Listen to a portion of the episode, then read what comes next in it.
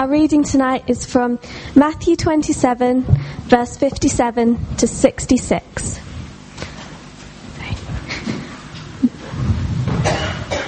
Matthew 27, verse 57. When it was evening, there came a rich man from Arimathea named Joseph, who also was a disciple of Jesus. He went to Pilate and asked for the body of Jesus. Then Pilate ordered it to be given to him. And Joseph took the body and wrapped it in a clean linen shroud and laid it in his own new tomb, which he had cut in the rock. And he rolled a great stone to the entrance of the tomb and went away. Mary Magdalene and the other Mary were there, sitting opposite the tomb. The next day, that is, after the day of preparation, the chief priests and the Pharisees gathered before Pilate and said, Sir, we remember how that impostor said, while he was still alive, After three days I will rise. Therefore, order the tomb to be made secure until the third day, lest his disciples go and steal him away and tell the people he has risen from the dead, and the last fraud, fraud will be worse than the first. Pilate said to them, You have a guard of soldiers. Go, make it as secure as you can. So they went and made the tomb secure by sealing the stone and setting a guard. I'm going to invite Simon to come and uh, preach tonight. And just before he does so, I want to. Come up, Simon. I want to pray for him before, before he brings the word. So, thank you, Father God, for, for Simon. Thank you uh, for the, what he's got to sh- share with us tonight. Uh, please bless him as he shares with us. Please open our hearts to uh, hear what you have to say to us, and please uh, use him and all that he has uh, for your glory tonight, Father. In your name, Amen.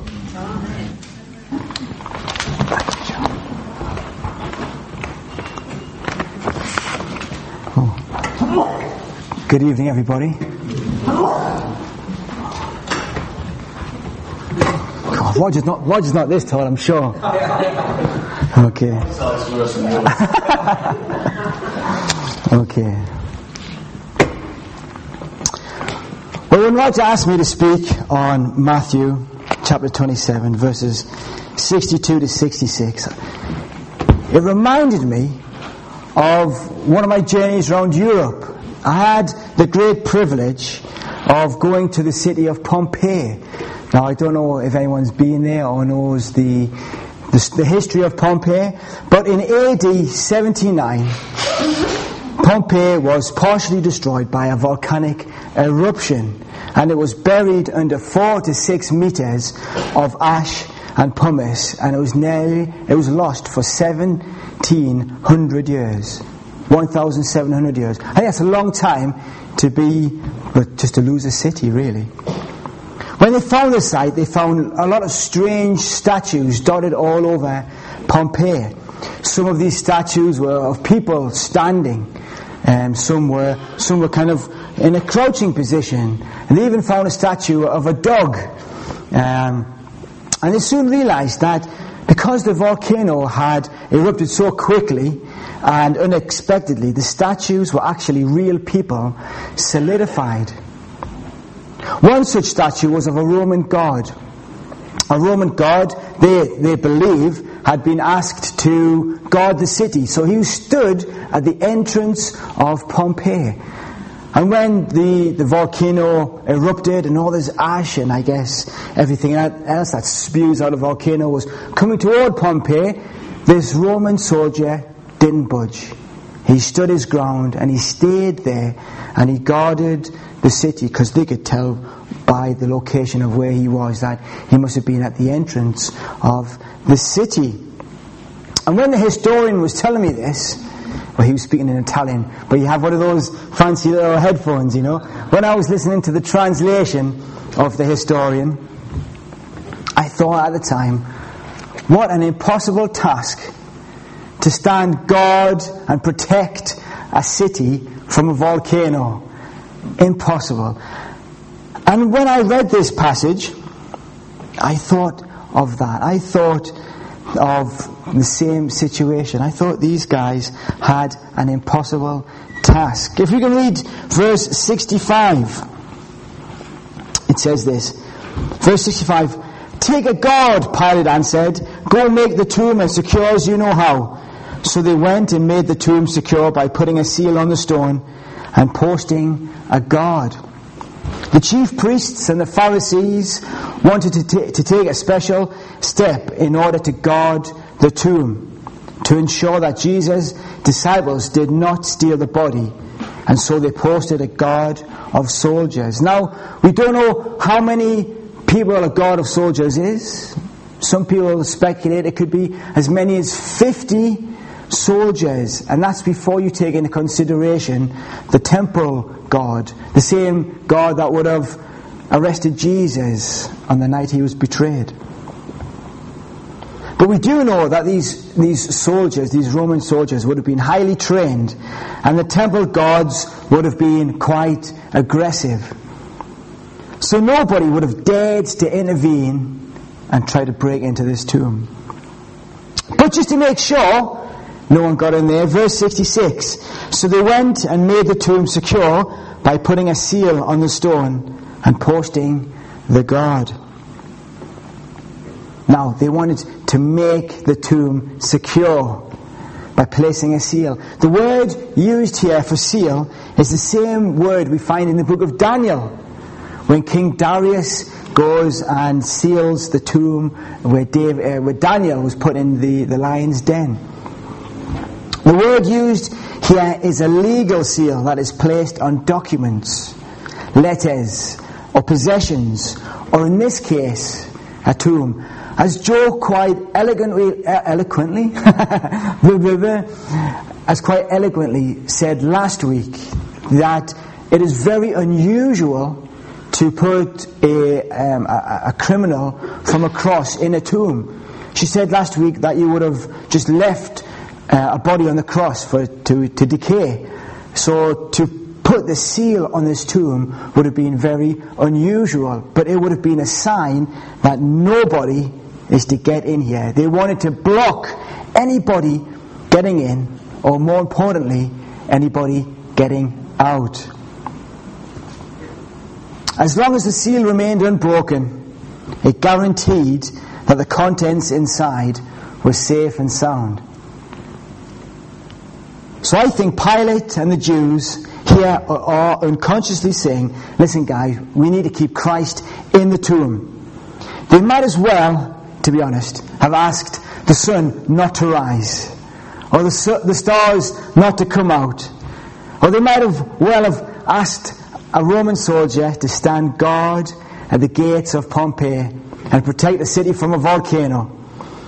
In other words, it was an impossible task the soldiers were sent upon. But as good Roman soldiers, they did as they were told. The door of the tomb was closed by the great round rock, shaped like a huge cartwheel, which ran into a groove. It is estimated that this stone would have been about two tons in weight. But one thing existed that they did not reckon with that there was not a tomb in the world that could imprison the Son of God. Pilate the Jews, the Roman soldiers, even the disciples to an extent, still did not understand the purposes and plans of Jesus Christ.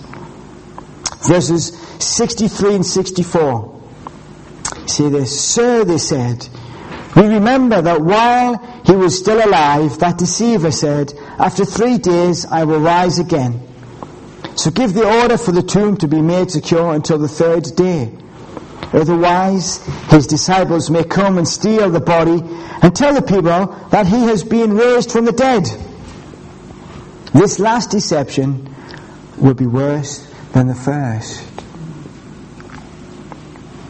What is the last deception? This last deception is that he will rise. And the first deception is that he is the Messiah.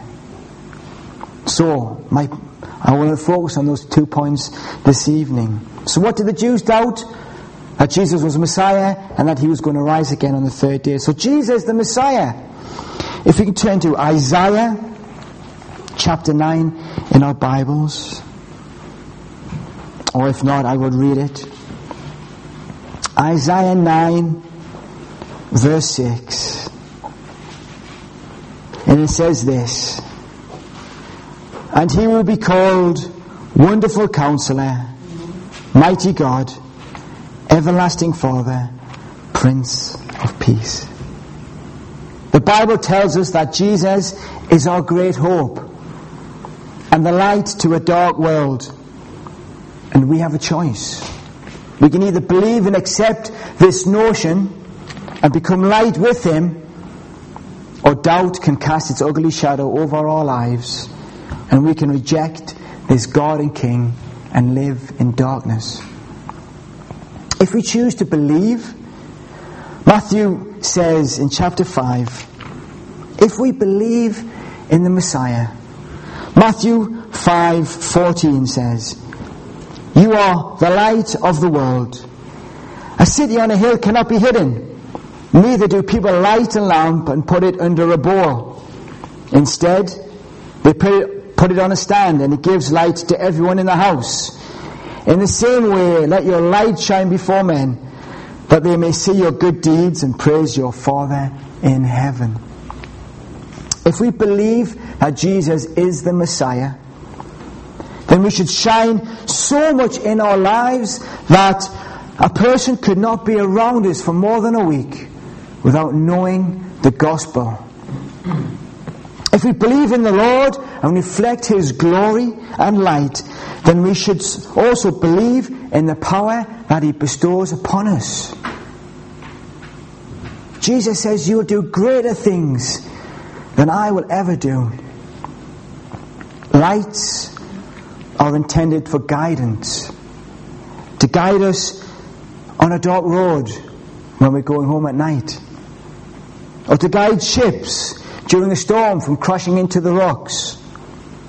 Likewise, if we believe in the Messiah, we need to believe that we are the light to help those around us who are in the dark.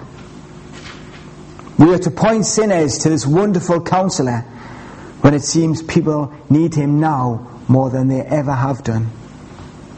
The Jews and the Pharisees believed in something, but they followed a false light as they did not comprehend who Jesus was. They wanted to keep Jesus locked up in the tomb. The question is do we understand and comprehend our Lord and our Saviour? Do we believe that He is the Messiah and the light of this world?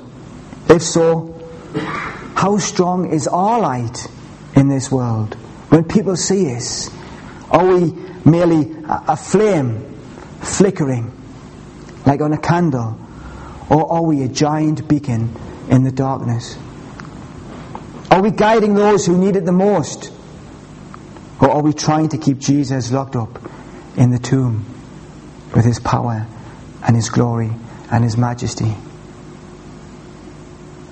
The second doubt the Jews had was this Jesus was going to rise on the third day. Jesus had openly and clearly declared his resurrection, and no power on earth or in hell could prevent it from occurring. And I would love to talk about the resurrection tonight. Oh, I would love to talk about the power of Jesus and his resurrection.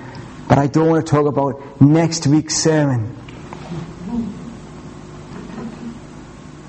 No power on heaven or earth could prevent it from occurring. These finely trained Roman and Jewish soldiers couldn't prevent it. Pilate couldn't prevent it. The stone in front of the tomb couldn't prevent it. Not even the devil himself could prevent the resurrection of Jesus.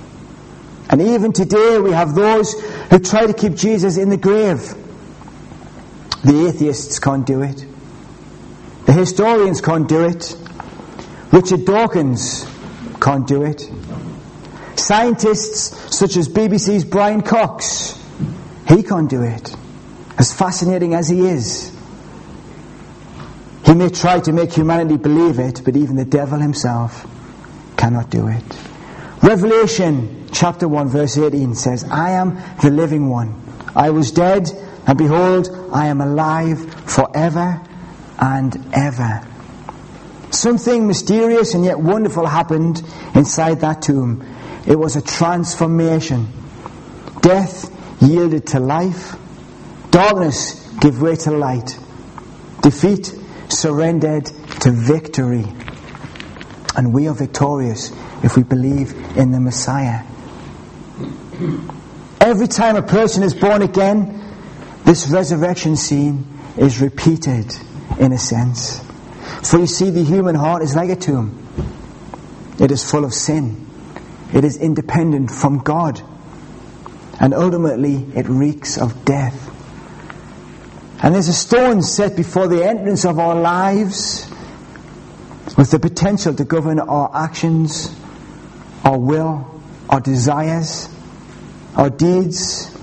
It is a mark of separation between God, His power, His guidance, His wisdom, and ourselves.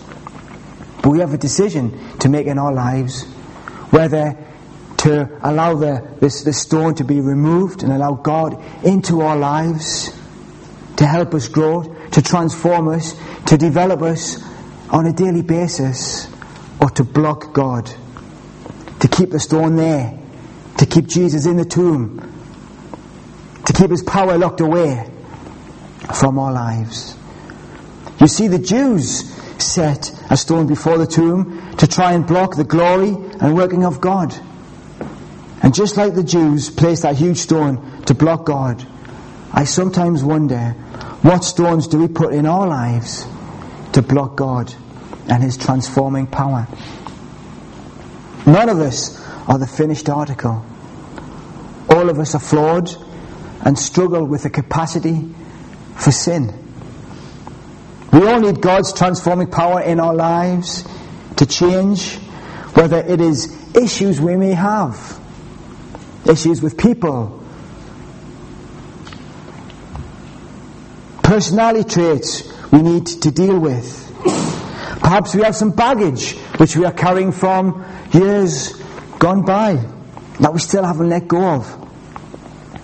Perhaps we have issues of forgiveness to forgive other people and their transgressions against us or others. Or we may even have issues of to forgive ourselves for our past sins. Until we can forgive others and ourselves, how can God truly use us? Might I suggest that we all have a huge stone in place in our lives, in one way or another, which can come between us and God? What stones do we have in our lives which separate us from God's transforming power? I believe each of us have aspects we need to work upon and hand over to Him.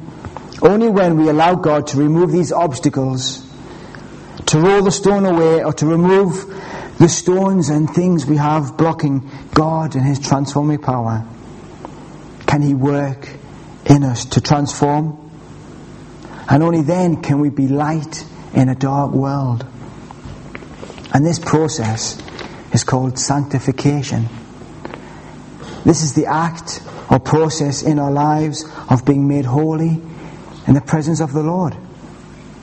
Only then can we truly be advocates to this wonderful counselor, mighty God, everlasting Father, and the Prince of Peace. Are we releasing Jesus in our lives or blocking his transforming power. There's an old hymn, old, old hymn, we're going to sing later on. And the first verse says this Gracious Spirit, dwell with me. I myself would gracious be, and with words that help and heal, would thy life in mine reveal, and with actions bold and meek would for Christ my Saviour speak. May God grant us the courage to believe and then to share our faith and assurance with those who are still without Him. This is probably my shortest sermon I've ever spoke upon. But I think for me, this has been such a challenge because I believe I have huge boulders in my life which separate me from my Lord and my Saviour boulders I still have to deal with. I struggle to roll them away. It's only with His power can I truly roll that stone away and allow Jesus out to deal with the issues in my heart and my life. And only then, once the Lord has dealt with these issues, can I be a true beacon in the dark in this dark world. So I would like us, if you would, with your permission, to just pray for the next two minutes. To pray individually in our own heads, in our thoughts. The Bible says, Be still and know that I am God. I would like us to just be still and to pray to God and ask Him to reveal those stones in our lives, those barriers in our lives which separate us from, from God, which separate us from His transforming power and presence in our lives. What issues do God, does God need to deal with in our lives? What aspects could we perhaps change or give to Him in order that we can be a light in this dark world? In order for us to continue continue being transformed so we can be holy. We can become more like Jesus every day. When people see us, do they see Christ shining in and through our lives? If not, we need to ask the question, why not? I know people don't see Christ in me as much as I would like them to because I still have a long journey ahead. I hope one day when I'm old and grey, I can become more like my Lord and my Saviour. Let us please pray for just two or three minutes. Seek the Lord for His transforming presence, and I'll close in prayer.